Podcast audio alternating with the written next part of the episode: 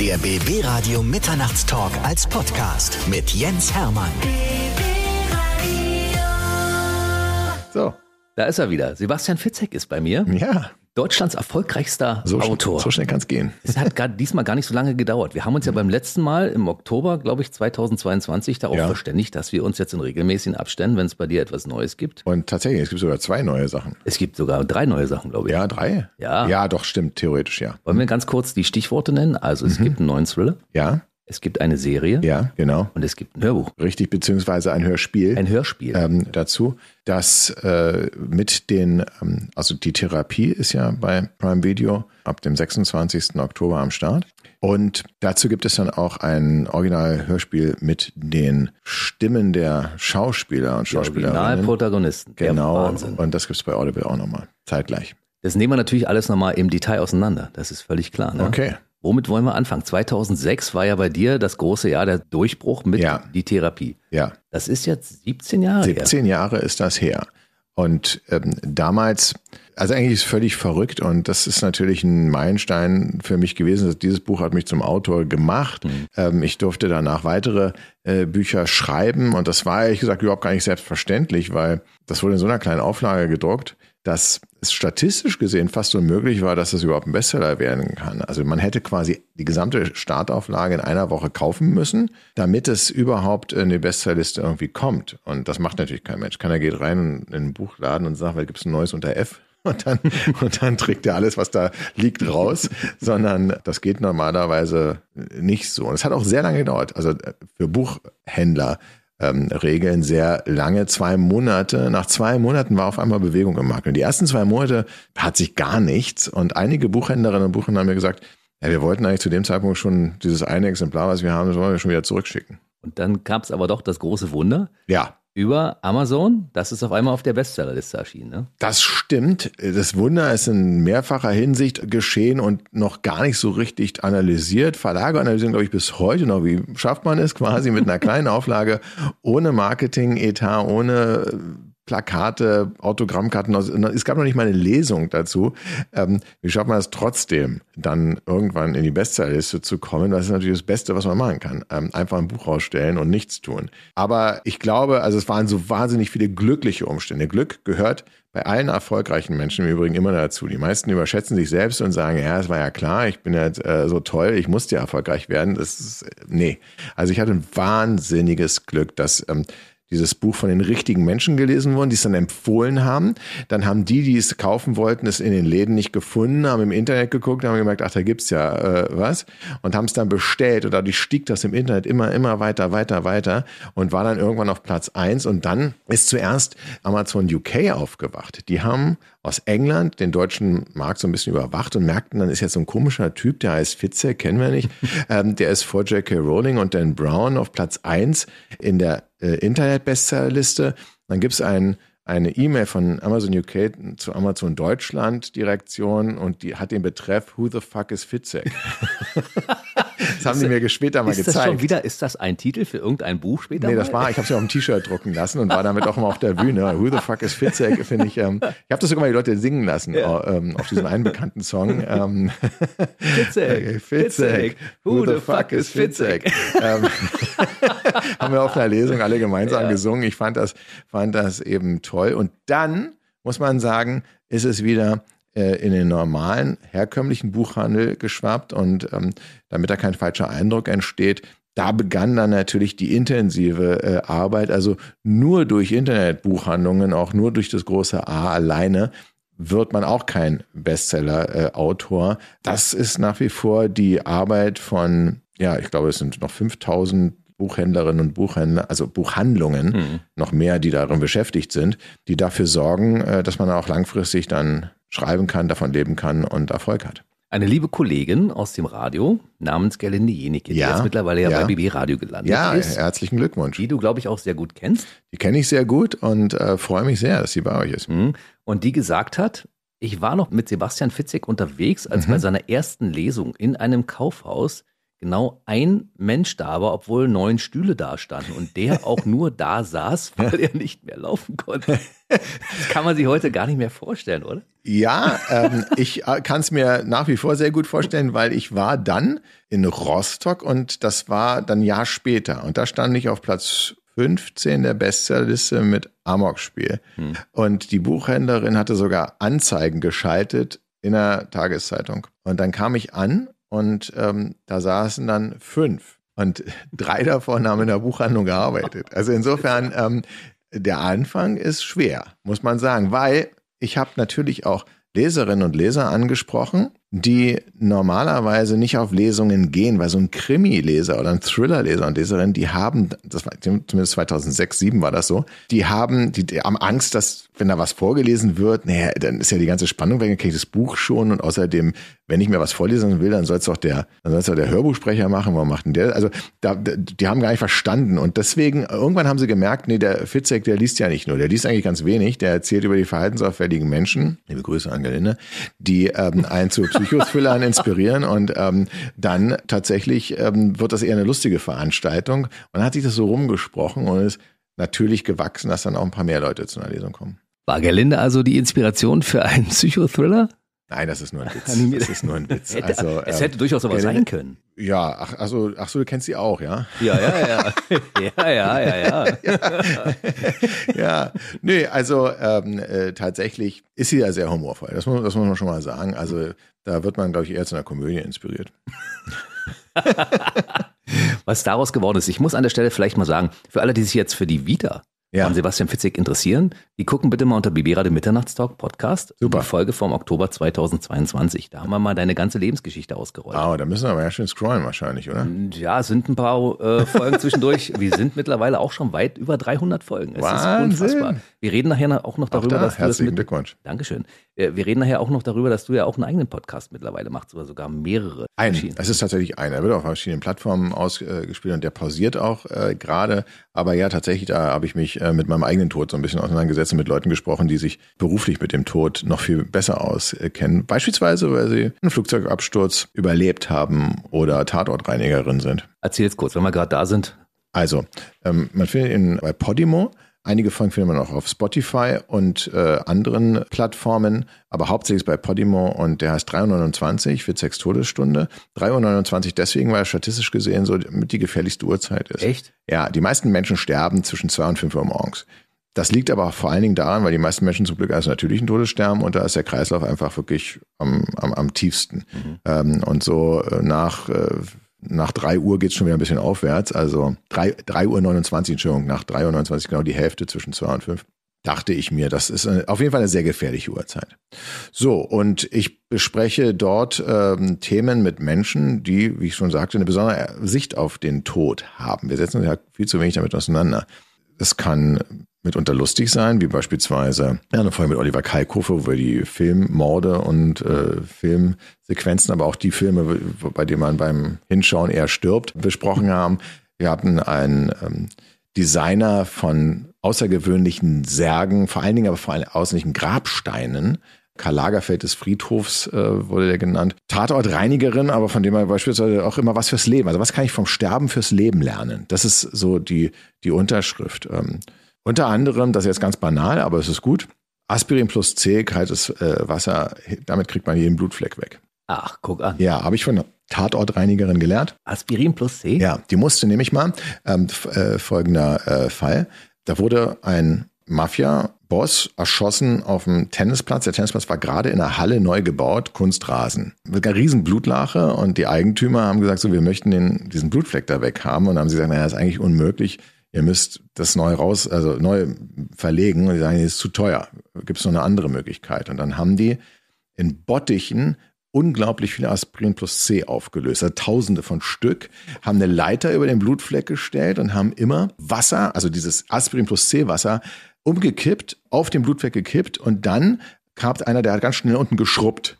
Und das haben die eine Woche lang gemacht und dann war der Fleck auch wirklich weg. Ja, unfassbar. Ja, also das ist, ist so, äh, ja, aber ich, es gibt natürlich noch andere Sachen, man das Leben lernen kann. Also Überlebensstrategien, Verhandlungsstrategien und so. Ich habe mit jemandem gesprochen, der Menschen einfriert, kurz nachdem sie gestorben sind, Kryokonservierung. Kryokonservierung Mhm. und dass man dann in die Schweiz transportiert und dann wird man vielleicht wieder aufgetaut in einem neuen, anderen Leben in 200, 300 Jahren in der Zukunft. Ich habe zwei Fragen an dich. Gerne. Erstens, macht man sich strafbar, wenn man eine große Menge Aspirin plus C in einer Apotheke kauft? Nö, nee, Ja? du, wenn man Noch aber, ähm, will doch bestimmt einen Blutfleck wegmachen. ach so, ja, na, man sollte vorsichtig sein, wenn man erst irgendwie Kabelbinder äh, kauft und dann noch Okay. äh, eine, eine, eine Industriepackung Aspirin plus C Und und planen. Ja, aber also gehen wir auch nur mal sicher, falls die Plane nicht dicht war. Ja, dann würde ich, dann würde ich mir schon Gedanken machen bei der Einkaufsliste. und die zweite Frage, hast du es schon in einem deiner Bücher verarbeitet? Aspirin plus C habe ich, glaube ich, in einem Nebensatz ähm, verarbeitet. Aber ja, doch, und zwar gerade in dem aktuellen, in dem ich schreibe, was ich aber pausieren musste, weil ich jetzt jetzt ja in der, der schönen Phase bin, wo ich mit dir beispielsweise über die Verfilmungen oder das neue Buch reden darf um, oder wo ich tatsächlich Interviews äh, gebe und auch ein bisschen durch die Gegend fahre. Gut, damit ist die Frage schon beantwortet. Woran arbeitest du gerade? Er arbeitet an etwas. Das heißt, wir Ja, ja. treffen uns also im nächsten Jahr spätestens wieder. Ja, das gut, das setzt ja mal voraus, dass es auch fertig wird. Also Na klar. ja, also bisher hat's geklappt, aber das Gute, das Tolle ist ja, weil ja viele auch sagen, sag mal, du machst dir nicht, machst dir nicht Druck und wenn du sagst, es muss fertig werden, theoretisch muss es natürlich fertig werden, aber praktisch ist immer so wie mit einem Podcast. Wäre schon blöd, wenn der nicht läuft, aber es stirbt zum Glück keiner, wenn der nicht läuft. Hm. Ähm, vielleicht die Programmdirektorin, der Programmdirektor, das kann schon sein, aber, aber, aber wahrscheinlich auch eher nicht. Also es ist anders als ein Gehirnchirurg, der jetzt nicht so sagen kann, ja, nö, also gut, dann mache ich das, das heute eben nicht fertig. Ich Feierabend. Du, es, es gibt ja Verschwörungstheorien über Sebastian Fitzek. Ja? Ach Quatsch. Kennst du Harry Potter? Ich kenne Harry Potter, ja, klar. Kennst, ich. kennst du Dobby den Hauself? Äh, ist ist jetzt nicht, nicht so, kommt mir nicht so. Ähm, Dobby ist also jemand, der ganz viele Dinge übernimmt, weißt du? Und es gibt ja Leute, die sagen, wahrscheinlich hat Ja. der Fitzek so eine Armee von Dobby, Hauselfen, Hätte ich die, gerne. die in irgendeinem Kellergewölbe seine Bücher schreiben. Und Ja. wahrscheinlich gehört ihm auch schon der Verlag, in dem seine Bücher erscheinen und noch zwölf andere Verlage. Und wahrscheinlich steuert er auch diese ganzen Charts, dass er immer auch in den Bestsellerlisten ist. Und also, es ist aber eine Verschwörungstheorie. ja, Du schreibst noch selbst, ja? Ja, und ich, also ganz ehrlich, ich, also das, ich, das fände ich ja gar nicht schlecht, wenn es äh, sowas gäbe. Aber sobald jemand quasi in der Lage ist, ein, ein Buch zu schreiben, warum sollte er dann das dann nicht selber unter seinem Namen veröffentlichen? Das hat, frage ich mich sowieso immer. Es gibt natürlich Ghostwriter, die gibt es aber hauptsächlich im Sachbuchbereich, wo es nicht so auf den komplett eigenen Erzählstil ankommt. Auch, ich will denen jetzt nicht Unrecht tun, aber das ist natürlich was anderes als jetzt einen belletristischen Roman. Und wenn jemand es schafft, einen belletristischen Roman zu verkaufen, der in die Bestsellerlisten kommt, dann sage ich jedem, mach das, mach das alleine. Also das ist ja Quatsch, dass du das unter meinem Namen veröffentlichst. Also es gibt gar nicht die Leute, auf die man zugreifen könnte. Und dann, ich muss ganz ehrlich sagen, also, also wenn ich diese Macht hätte, ja, Dann würdest du pro Jahr Dann- fünf Bücher rausbringen, oder? na, ja, na, ich, ich würde irgendwo auf einem Hügel sitzen und die Leute zu mir kommen lassen und das Rezept verkaufen. Also dann würden wir hier wahrscheinlich nicht sitzen, sondern ich würde da, da sagen, also die Sache ist ja wirklich die, dass es leider, kann man ja sagen, keine Bestsellerformel gibt oder zum Glück, weil es immer überraschend Ich glaube ist. zum Glück. Aber ja, wahrscheinlich eher zum Glück, weil wenn man sich mal anguckt, wie viele Bücher floppen, wenn man sich mal anguckt, und zwar von etablierten Verlagen. Klar. Oder Ja. von etablierten Ja, Leuten auch. Also nehmen wir mal an, angenommen wirklich, mir gehört der Verlag Drümmer Knauer schon so. Ne? Warum, warum sind da, ist die ganze Bestsellers nicht nur voll? Es war eine Verschwörungstheorie? Ja, ja, aber man muss ja mal die Ver- Verschwörungstheorie Mhm. hinterfragen, was, er, was ergibt Sinn. Also ich glaube, also wenn ich die Macht hätte, ich würde es wahrscheinlich wirklich, dann, dann würde ich das auf einem anderen Feld benutzen. Also ich kann äh, allen Zuhörern sagen, er sitzt noch persönlich hier. Ja, Und das würde er auch nicht machen. Das hätte er dann ja auch tatsächlich nicht nötig. Ja, nee, ich habe das, also ich meine, macht ja Spaß. Also das ist ja auch so eine Sache. Du schreibst gerne, so. Ich schreibe gerne, aber ich unterhalte mich auch gerne mit, mit dir. Also insofern, ähm, vielleicht würde ich das sogar machen, wenn, äh, wenn das so wäre. Aber es ist, es ist nicht so. Ähm, nee, ganz im Gegenteil. Aber es ist wirklich, ich habe das große Glück, dass ich äh, das, was ich mache, mir das auch Spaß macht. Und jetzt stell dir mal vor, dein Podcast wird, äh, der ist ja schon sehr erfolgreich und es wird ja so erfolgreich, dass er weltweit gehört wird, selbst von Leuten, die gar kein Deutsch verstehen. Also die, die hören das einfach, weil sie es so toll finden. Und wieso solltest du das dann jemand anderen machen lassen, der deine Stimme klont? Das ist das nicht. Beste, was passieren kann, dass du etwas machst, was Ja. Leute, da, warum soll ich das jemand anderen Ja, machen genau. lassen? Ha- Hast du Angst vor KI?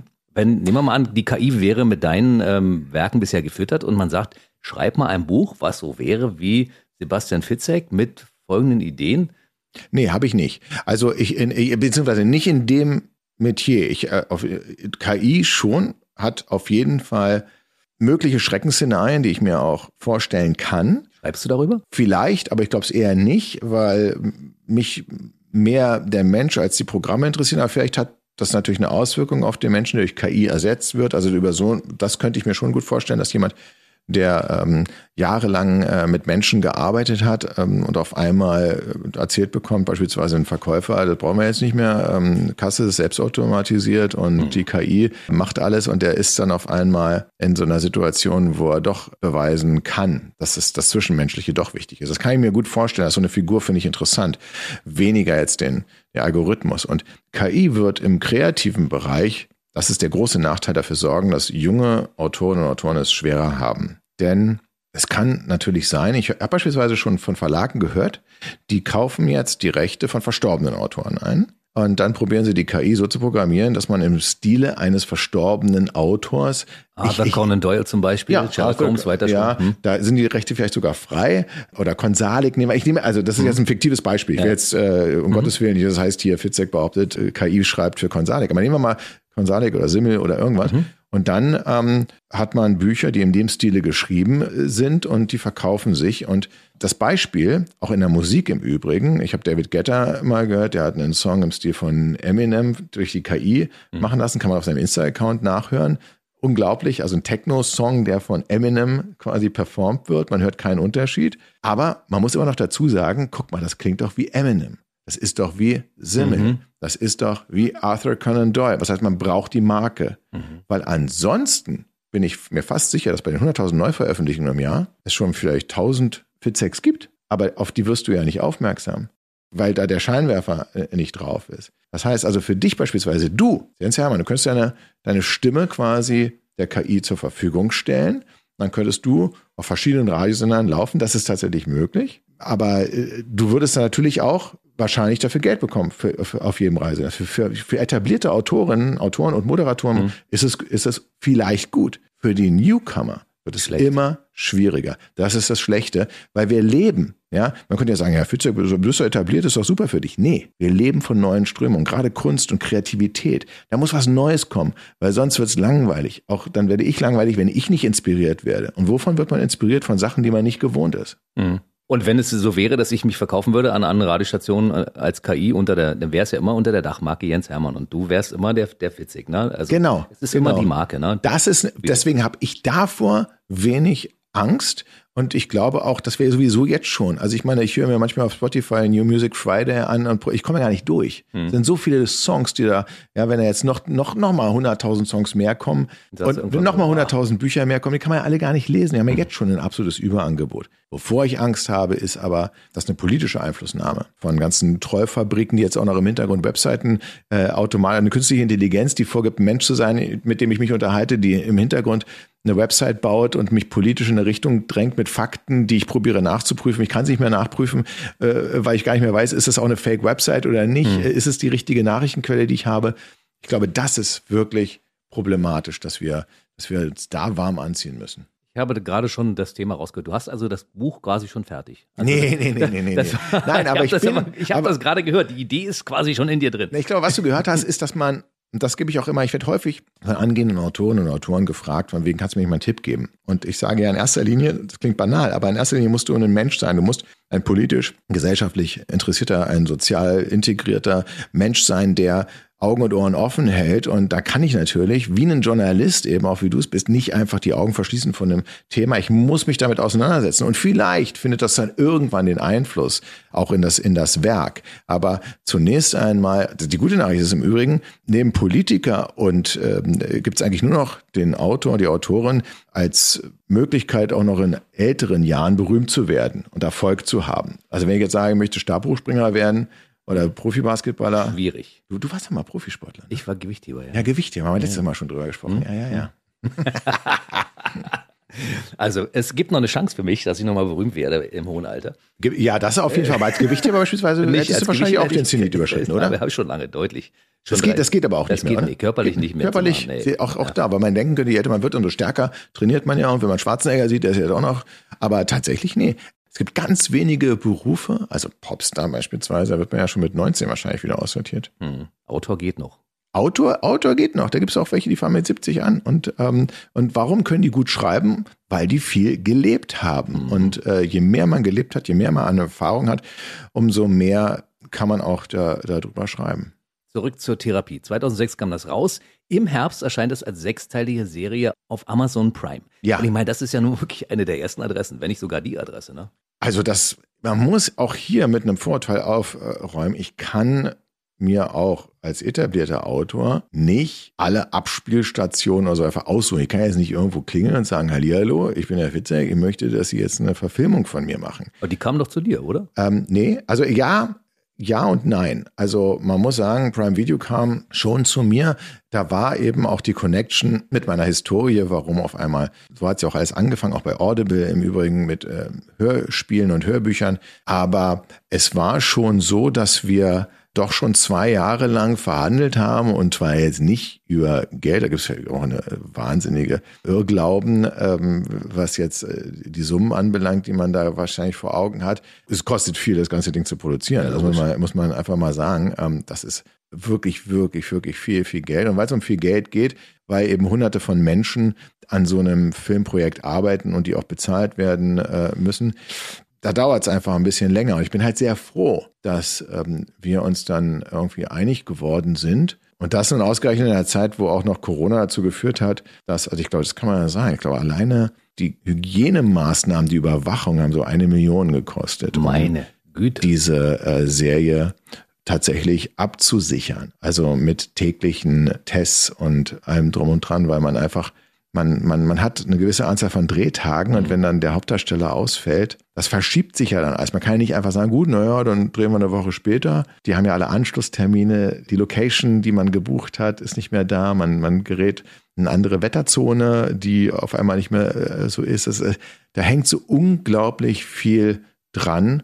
Und ähm, das ist ein absolutes Hochrisikogeschäft. Kann man nicht anders sagen. Hattest du Einfluss auf den Cast, also auf die, auf die, auf die Darsteller? Also theoretisch ja, aber ich habe mich vornehm zurückgehalten. Ich habe ein großes Vertrauen in Ziegler-Film. Bin ja mittlerweile mit Regina Ziegler äh, sehr gut befreundet und sie ähm, bezieht mich bei allem mit ein. Mhm. Und sie und auch die Co-Produzentin Barbara Thielen, Markus Olb. Sie hören sehr genau hin, wenn ich Vorschläge mache, vielleicht auch in Gebieten, wo ich eine kleine Expertise habe. Ich bin weder Drehbuchautor noch Caster noch Regisseur. Und Caster, weil du es gerade angesprochen hast, ich würde halt nur immer die Nasen besetzen, die ich auch kenne. Mhm. Ja, aber ich habe ja nicht mein, mein Ohr und meine Augen am Nachwuchs, Filmhochschule, was ist da? Theater, mhm. Ausland, vielleicht Menschen, die dann auch Deutsch äh, sprechen, weil wir auf Deutsch produziert haben oder umgekehrt, äh, deutsche Schauspieler, die im Ausland leben. Und, und, und, und, und, und vor allen Dingen weiß ich nicht, wenn ich sage, ja, ich nehme Schauspieler A, den ich kenne, und Schauspielerin B, harmonieren die am Set zusammen oder ist es eine völlige Katastrophe und andere wissen das schon. Also mir fehlt komplett die Erfahrung. Das ist so wie, so wie es auf einmal dann 80 Millionen Bundestrainer gibt, die zur ja. WM genau sagen können, warum wird nicht das und das und das besetzt? Das Hintergrundwissen, warum, wie, was funktioniert, hat man einfach nicht. Ich würde halt immer die Namen nennen, die ich kenne. Und deswegen bin ich sehr, sehr froh, dass hier ein Cast zusammengestellt wurde, der erstmal darauf geachtet wurde, dass es qualitativ einfach hochwertig ist. Da gibt es nicht einen Schauspieler, nicht eine Schauspielerin, wo man sagen muss, ja, okay, versendet sich. Hm. ist ja nur eine kleine Nebenrolle, sondern nee, ganz im Gegenteil. Man freut sich sogar auf die kleinen Nebenrollen und ähm, da bin ich sehr, sehr, sehr dankbar für. Seit äh, die Therapie lese ich ja nichts mehr selbst von dir. Weil das, war, das hat mich damals Nächte gekostet. Ja. Also ist, ich bin früher mal mit ein bisschen Literatur eingeschlafen. Das heißt, ja. ich habe dann angefangen, die Therapie ja. zu lesen, hab, dann konnte ich nicht mehr einschlafen, dann ja. musste ich weiterlesen. Das heißt, das hat mich äh, Nächte gekostet. Ja, ist auch gut. Wirklich. So. Und dann hatte ich wirklich, ich hatte immer ständig diese Gänsehaut, dieses Gefühl. Weißt du, jetzt ist es mittlerweile so, seit Simon Jäger deine Hörbücher liest, der lullt dich ein. Kann ich es tagsüber im Auto, wenn Ach so. ich irgendwo hinfahre, hören. Ich dachte, du da schläfst sagen beruhigt nein, ein. Nein, nein, nein, nein. Ich, es ist, ich mag seine Stimme überhaupt, ja, das weißt du ja. ich liebe sie. Aber es ist einfach so, wenn ich äh, durch eine sonnige Straße fahre ja. und ich höre dann die Therapie, ist es ja. für mich nicht so schlimm, als wenn ich abends in meinem Bett liege ja, und es soll draußen doch schlimm dunkel sein. Aber, es soll doch schlimm Aber ich sein. kann danach nicht mehr einschlafen, weil ich immer oh, denke, jetzt gucke ich noch mal kurz, ob alle Fenster zu sind. Ah, ein bisschen Schwund ist immer. und deshalb freue ich mich sehr auf die Serie, wenn es dann losgeht. Und parallel gibt es ein, äh, ein Hörspiel diesmal.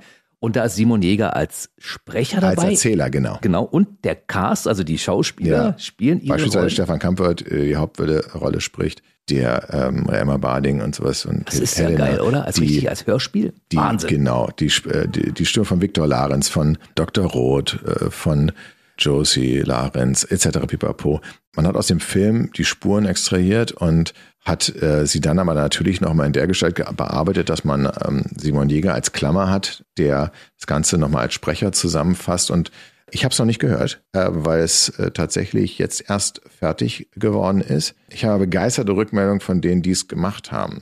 Und es ist nicht immer so, dass die alles toll finden, was sie machen. Sagen sie ja, ja gut. Wir hatten große Angst, weil wir, das wurde noch nie so gemacht mit mhm. zumindest nicht mit einem meiner Werke. Und das ist ja schon ein Unterschied, ob jemand, das weißt du ja auch, ob ähm, Jingles beispielsweise im Radio, ne? Äh, was die wenigsten wissen, ist, dass die meisten Sängerinnen oder Sänger, die diese Jingles singen, die müssen lächeln beim, beim Singen, weil mhm. sonst hört sich das sehr unfreundlich an, mhm. äh, wenn man ohne zu lächeln singt. Und wenn man das Gesicht nicht sieht, dann hört sich ein, eine Stimme manchmal vielleicht sogar gelangweilt an, obwohl es gar nicht ist, weil man, man sieht ja in der mimischen Expression was ganz anderes. Mhm. Und wenn man nur die Stimme hat, dann neigt man eigentlich im, im Hörspiel dazu, doch ein bisschen mehr Druck zu geben, als wenn man ganz normal redet, mhm. weil man das Gesicht noch dazu sieht und die Mimik das auch nochmal unterstützt.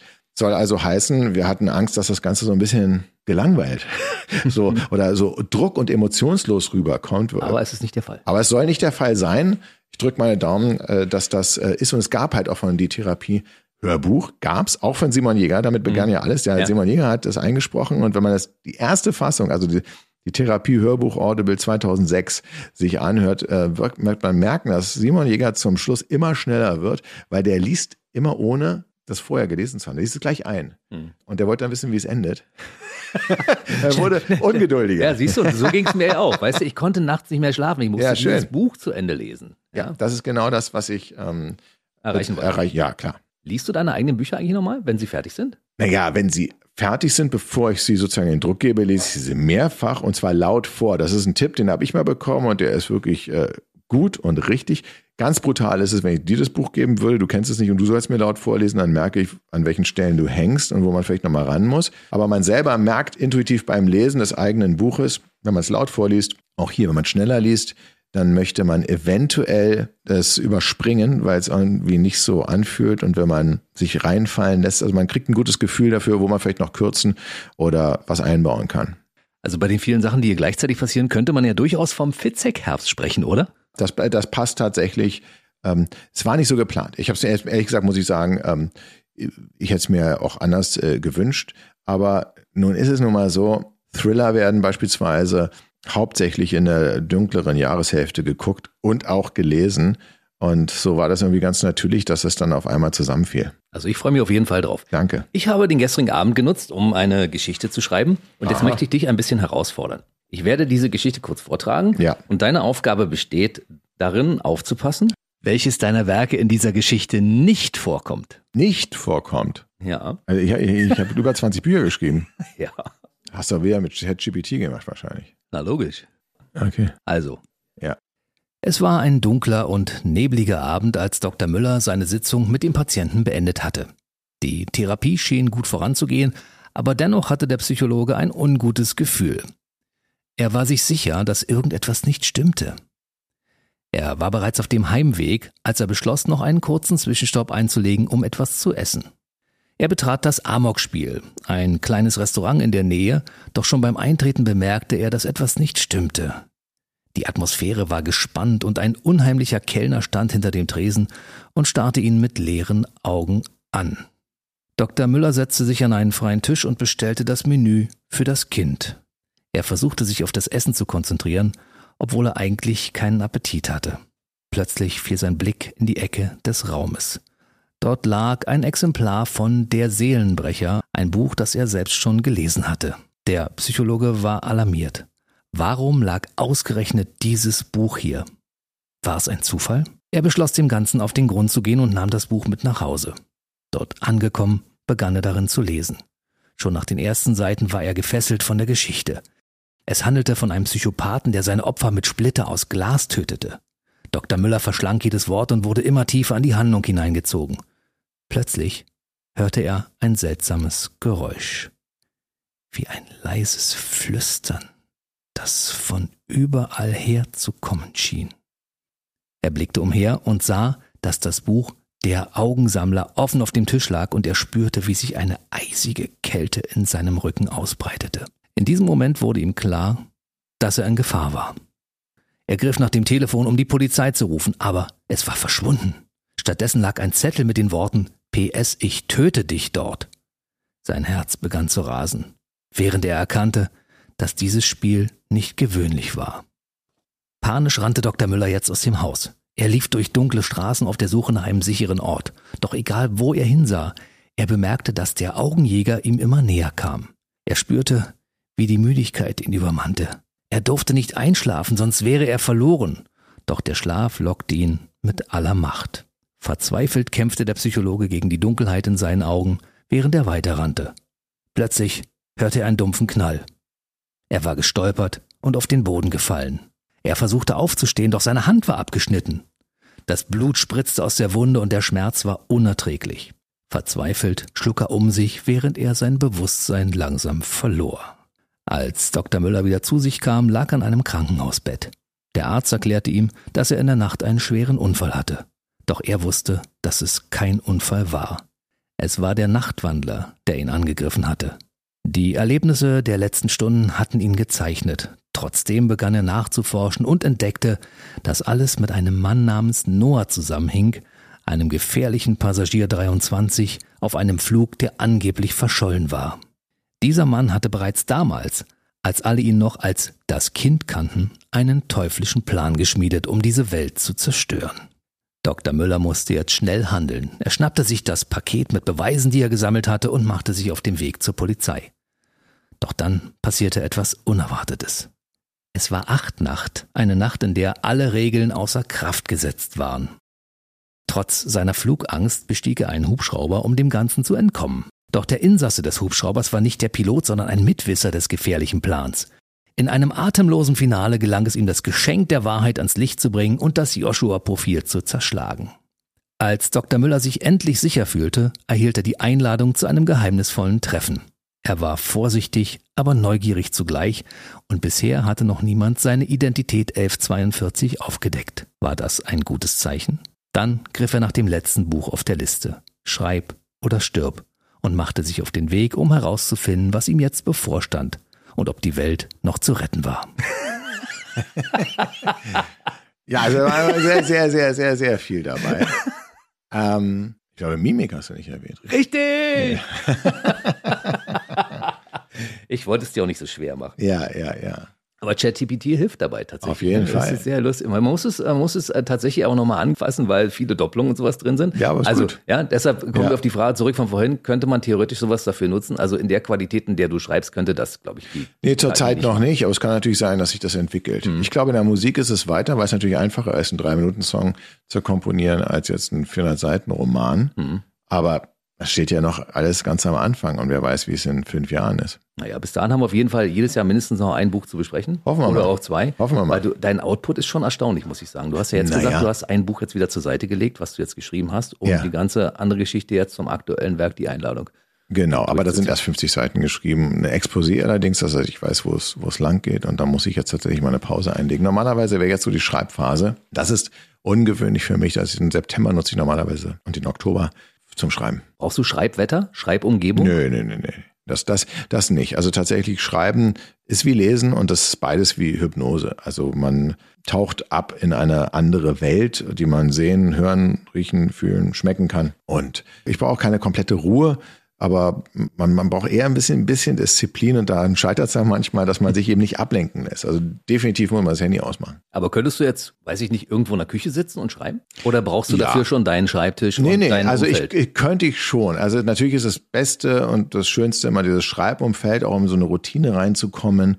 Und äh, ich vielleicht auch vergleichbar mit dem Sport. Ich glaube, man kann überall irgendwie Sport machen und Übungen, aber wenn man dann so seinen Platz hat, wo Hm. alles richtig eingestellt ist oder so, oder seinen Tennisplatz, auf den man regelmäßig geht, beispielsweise, macht das schon mehr Spaß. So, die Einladung ist rausgekommen am 25. Oktober. Genau, Ist das automatisch jetzt auch Thriller 25? das kann ich dir nicht sagen. Das weiß ich nicht. ähm, das liegt auch daran, dass ich ja zwei Komödien beispielsweise geschrieben habe. Die hast du übrigens auch vergessen, aber wir haben ja nur nach Thrillern geguckt. Mhm. Elternabend, der erste, letzte Tag. Und insofern, ich, ich, ich gucke da nicht und zähle. Und du hast dir auch sogar die Mühe gemacht und hast ja ähm, Anthologien noch mit reingenommen. Also wie Identität 1142 beispielsweise oder PS, ich töte dich. Das sind ja Kurzgeschichtensammlungen, mhm. wo ich nur, nur in Anführungsstrichen eine Kurzgeschichte bei gesteuert habe.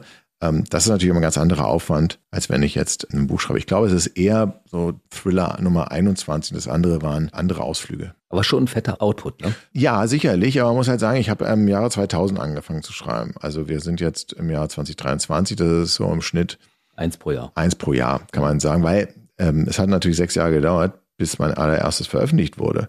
Aber ich habe in der Zeit zwischen Verlagssuche und Veröffentlichung habe ich ja trotzdem weitergeschrieben. Also ich hatte quasi Amok-Spiel auch schon fertig und ähm, das Kind in, zumindest im Kopf. Das ist übrigens mein schlimmstes Buch von dir, Amok-Spiel. Aha, ja Weil klar, ich, du bist ein Radiomoderator. Ich hatte ja zwischendurch wirklich immer Schiss, dass ich dachte, Mann, ey, das könnte ja in der Theorie. Ja, na gut, theoretisch, ne, ich will es jetzt nicht ausweiten, aus, äh, aber Radiosender ähm, ich glaube, ein bisschen besser ist immer erst geschützt. Also damals, als ja. ich es geschrieben habe, da konnte halt hin zum Kunst reinlatschen, das war eigentlich völlig egal. Und ähm, gestern war ich ähm, bei der, kann man sagen, bei der DPA, ja, kann man ja. sagen, ne? Und ähm, in Berlin und habe ich auch ein Interview geben dürfen, wurde aufgezeichnet. Da gibt es eine Vereinzelungsanlage. Finde ich auch toll, tolles Wort. Das ist wie am Flugplatz. Ja, du musst, also du, du strittst da rein, kommt eine Schleuse hinter dir, bist zu und dann geht die Schleuse wieder auf und du darfst nur vereinzelt eintreten und mhm. die, die sorgt eben dafür, dass man jetzt nicht mit einer Horde von, ähm, weiß ich was, Waffenbesitzern da einfach eindringen kann. Das ist schon wieder eine Idee für eins, oder? Naja, es ist zumindest ein, ein, Merkmal, irgendwas, was man, was man einbauen kann. Mhm. Und ich habe auch gleich, mir wurde es dann auch erklärt, ne, die Dame am Empfang, das soll so sein, also sollte man quasi mit einer Waffe bedroht werden, dass dann keiner reingelassen wird, sage ich, ja Gott, die arme Dame am Empfang, die da saß, mhm. die entscheidet ja, und dann steht halt davor jemand und sagt, Jens Hermann, ich möchte rein, ja, und du hast, du hast eine Waffe am Kopf und dann sitzt halt bei BB-Radio dann jemand am Empfang und sagt, nö, Machen wir nicht. Ja, also das heißt also, und das ist das, was mich wiederum interessiert. Dass, dass, es geht um Leben und Tod, aber die Entscheidung liegt bei jemandem, der überhaupt gar nicht darauf trainiert ist, solche Entscheidungen zu treffen. Mhm. Also Menschen wie du und ich und in dieser, in dieser emotionalen Konfliktsituation sich zu befinden.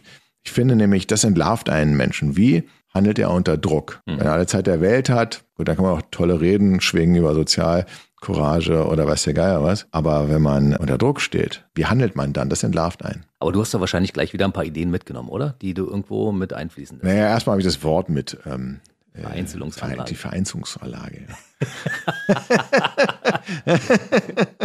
ich war übrigens letztens in einer Vereinzelungsanlage. Ja, genau. ja. Mein Leben ist eine einzige Vereinzelungsanlage. Ach komm, so schlimm, nee, so schlimm war, ist es ja Das war ein Satz, den man einbauen ja. könnte von, von jemandem, der sich selbst bemitleidet. Nicht von mir. Nee. Ist ja nicht alles autobiografisch, was ich schreibe. Die Einladung an deine Leser heißt die Einladung. Genau. Lass uns kurz reinhören. Also ich äh, werde mal kurz äh, zusammenfassen, weil äh, kurz reinlesen, äh, das hast du, du hast ja schon was Tolles vorgetragen. Aber ich kann schon so viel verraten. Es geht um eine Frau, die heißt Maler Lindberg und ähm, Sie hat etwas Traumatisches erlebt. Ähm, sie wurde überfallen und ähm, sie kann sich aber an den Täter überhaupt nicht erinnern. Und es liegt daran, dass sie gesichtsblind ist. Das bedeutet, ich kann mir keine Namen merken. Ja, ich habe große äh, Schwierigkeiten, Olaf. Deshalb habe ich es rangeschrieben. aber du kannst es nicht lesen auf die ja. Entfernung. Ich hätte die Schrift ja, größer Das kann ich schon noch, das weiß ich mittlerweile. Aber ich habe wirklich ein großes Problem Namen. Und äh, es gibt Menschen, die können sich keine Gesichter merken. Mhm. Äh, das sind gar nicht so wenige, es sind über zwei Millionen in Deutschland. Was? Ja, und die wissen das häufig gar nicht mehr, weil die darauf trainiert sind, beispielsweise jemanden wiederzuerkennen an seiner Körperhaltung, Mimik, Gestik, unveränderliche Merkmale. Die können ganz schnell kombinieren. Mhm. Und sie ist so eine, die ähm, kann sich nur noch an das Husten und das, dieses pfeifende, komische, merkwürdige Husten des Mannes, der sie fast getötet hätte. In der Psychotherapie lernt sie, dass das höchstwahrscheinlich eine Einmeldung war. Wegen ihrer Gesichtsblindheit hat ihr Gehirn das überkompensiert. Und zum allerersten Mal, sie schöpft wieder Hoffnung, im normalen Leben Tritt zu fassen, nimmt sie die Einladung zu einem Klassentreffen statt. Das findet ein ganzes Wochenende in einer verschneiten Berghütte äh, statt. Und ähm, sie äh, hat nun mehrere Probleme. Zum einen weiß sie gar nicht, waren die Leute, die sie dort trifft, war sie wirklich mit denen auf der Schule, weil sie nach so langer Zeit mit ihrer Gesichtsblindheit, da kann sie ja kaum noch irgendwas erinnern. Und vor allen Dingen, was ganz merkwürdig ist, als sie ankommt, ist da zunächst einmal gar keiner auf dieser äh, Berghütte. Und das Einzige, was sie hört, ist dieses pfeifende, röchelnde Husten in der draußen in der Nacht in der eisigen Kälte. Und so beginnt quasi die Geschichte, die Einladung, die Einladung zu einem doch sehr gruseligen Klassentreffen. Ich werde wahrscheinlich auf jeden Fall auch das Hörbuch hören. Ja, weil, das weil, ist wieder best bestimmt. Ich habe es selber noch nicht durchgehört, aber Simon Jäger hat es bereits eingesprochen. Kennst du Marty Fischer, den? Jetzt, jetzt kommen wir zu meinem Namengedächtnis. Ähm, vielleicht kenne ich ihn, aber jetzt, wenn du es mir so den Namen um die Ohren haust, äh, konnte ich es noch nicht so hundertprozentig zuhören. Marty Fischer ist YouTuber und ist ein Genie. Das heißt, er ja. kann einen, einen, einen, Musiktitel in seine Einzelteile zerlegen und wow. er hört genau jede Note und so weiter. Das ist ja krass. Er ist aber auch hypersensibel. Das heißt, das er ich. kann, also nimmt jede, jede Geschichte ringsrum wahr. Ja. Und er hat mir so erzählt, wie es so ist, wenn er sich mit mir unterhält, dann hört er nebenan den Vogel zwitschern, dann hört er die Gespräche der oh Nachbarn je. und so weiter. Und da habe ich so gedacht, lass das nicht Sebastian Fitzek hören. Weil wenn der hört, dass jemand währenddessen er mit anderen Leuten kommuniziert und einen Job macht, vielleicht mhm. mit seinem hinteren Ohr, wo mhm. er irgendwelche Dinge wahrnimmt, vielleicht sogar Zeuge eines Mordes wird. Ja. Dann wäre es ja möglich, weil es gibt ja diese Menschen, die hypersensibel sind, die alles wahrnehmen und die hören das Tropfen des Wasserhahns im Nachbarhaus, solche Sachen, weißt du? Wenn die auf einmal aufgrund dessen so etwas mitgenommen haben, weil sie diese, diese Gabe haben. Ja, das interessiert mich natürlich ähm, ja. sehr. Und eine gewisse andere Form der Hypersensibilität habe ich schon in Splitter eingebaut von jemandem, der, also wir beispielsweise, wir, wir alle haben ja, das gerade eben angesprochen, einen gesunden Verdrängungsmechanismus. Mhm. Zunächst einmal, während wir uns hier unterhalten, verdrängen wir alles, was um uns herum passiert, weil wir sonst ständig abgelenkt wären. Das schafft unser Gehirn, dass wir uns fokussieren können. Wir verdrängen aber auch gleichzeitig, dass statistisch gesehen sich jetzt irgendwo jemand äh, wahrscheinlich schon in der unmittelbaren Nachbarschaft das Leben nehmen wird oder gerade krank ist, stirbt. Also wenn wir ständig uns des Schreckens bewusst wären und der Sterblichkeit, wir würden sofort aufhören, hier das Gespräch zu führen, wir gucken, wo können wir helfen. Dann wären wir aber wiederum auch nicht lebensfähig. Und das ist das große Problem von den HSP-Lern, diesen hypersensiblen Personen, die eben diesen Verdrängungsmechanismus, der gesund ist, nicht haben mhm. und sich permanent auch beispielsweise mit dem Elend dieser Welt auseinandersetzen müssen und deren Alltag alles andere als rosig ist. Mhm. Und bei Splitter ist es äh, so eine Person, die ich beschreibe. Also das war vielleicht gleich an dieser Stelle nochmal die Empfehlung, da ja. auch mal einen Blick reinzuwerfen, das Buch zu lesen oder es sich von Simon Jäger vorlesen zu lassen. Immer gut, immer gut. Simon Jäger macht das. Und vor, vor allen Dingen besser als ich. besser als wir. Besser, ja, das, kann, das wollte ich jetzt dir nicht zu nahe treten. Also. ich bin kein Geschichtenvorleser. Ah, okay. Wir sind so mehr, mehr im Entertainment. Mehr so quatschen. Mehr so quatschen. Ja, ja, das ja, ja. funktioniert gut. Wunderbar. Äh, du hast ja in letzter Zeit wahrscheinlich eine ganze Menge erlebt, wenn du immer als berühmter Autor durch die Welt reist und deine Verträge so aushandelst. In, in London bei Audible, da war ordentlich was los. Ne? da war was los, aber da bin ich, da habe ich keine Verträge ausgehandelt, sondern da war ich eingeladen zu einem Werbedreh für eine Videokampagne, die generell zum Thema Thriller ist, aber auch meine Thriller mitbewirbt. Und äh, die haben einen unglaublichen Aufwand dort äh, betrieben. Also man muss mal äh, muss sagen, ähm, dass ich schon mal wahnsinnig interessant finde, dass sie eine englische Werbeagentur sich genommen haben, aber die haben schon mal was für Audible UK gemacht mhm. und das war ganz großartig und wollte mit dem Team nochmal zusammenarbeiten und ich kam mir vor wie am Filmset von Die Therapie, weil es waren, also am Set alleine waren 50 Leute, da wurde Parkett verlegt in einer riesen Halle, eine einen Keller nachgebaut und ich will gar nicht zu viel verraten, aber der Aufriss, der ist schon enorm. Ich habe, glaube ich, ein Reel gepostet, was man sich noch ansehen kann auf meinem Instagram-Kanal. Das hat mich sehr beeindruckt. Bei dir ist dieser Kontrast einerseits das fette Paket in London und andererseits stehst du auf deinem Balkon und sagst, Leute, hier ist was Witziges passiert. Also das ist dieses Kontrastprogramm, das gibt es bei dir durchaus, ne? Ja, natürlich. Und äh, man muss auch einfach sagen, als Autor ist man hin und wieder ausnahmsweise in besonderen Situationen, wie jetzt beispielsweise an einem Set in, in London, oder auf dem Filmset. In der Regel sitzt man an einem Schreibtisch und hat einen Laptop aufgeschlagen und äh, macht den Orthopäden glücklich, wenn man ein Schluck Wasser in der Kurve auf dem Bildschirm starrt. Das ist anders als bei einem Musiker, dessen Leben es einfach ist, auf der Bühne zu stehen, was wir auch hin und wieder natürlich tun, aber dann ist es die Ausnahme. Und, und äh, ein Musiker, für den ist es die Regel, im Studio zu sein, bei Filmaufnahmen zu sein, auf der Bühne zu stehen und vor allen Dingen auch sofortiges Feedback zu bekommen von Tausenden von Menschen, wenn es gut läuft, die einem zujubeln oder weggehen. Also insofern, äh, man wird wahnsinnig schnell geerdet als Autor und kann dadurch aber diese Ausnahmesituation vielleicht auch besser genießen und nimmt sie nicht für selbstverständlich. Ist es ein Vor- oder Nachteil, dass du nicht diese, dass du das nicht hast wie so ein Rockstar, der auf der Straße erkannt wird sofort. Und ich meine, du bist der erfolgreichste Autor, ja. den wir haben. Ja, also das ist im Prinzip aktuell, aber das so, du weißt doch genau, wie, wie das ist. Das kann sich auch ganz schnell wieder ändern. Und da denke ich gar nicht drüber nach, sondern ich denke immer drüber nach, wie toll es ist, dass ich so viel Erfolg habe, dass ich noch ein weiteres Buch schreiben kann. Weil das ist schon die Ausnahme, dass man äh, und das davon, ich habe ja gehofft, vom Schreiben leben zu können und und und das ist jetzt passiert und und und dann gucken wir mal, wie lange es noch gut geht. Und die andere Frage ist,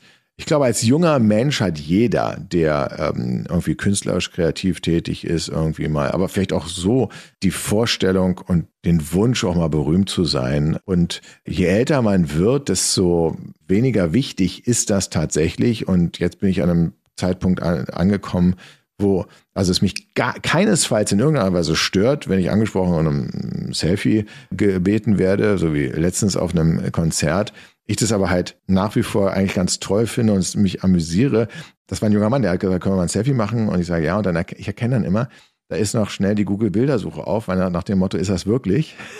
Nicht, dass ich den Falschen hier anquatsche.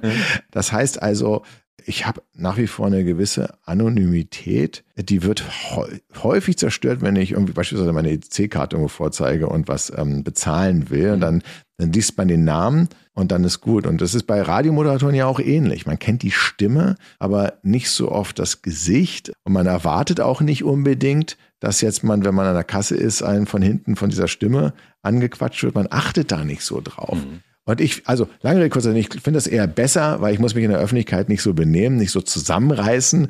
Man muss nicht Angst haben, dass dann äh, es heißt, hier Fitzek ähm, hat in einer, in, einer, in einer Kasse rumgepöbelt. Was ich natürlich nie machen würde. Natürlich nicht. Nee, natürlich nicht.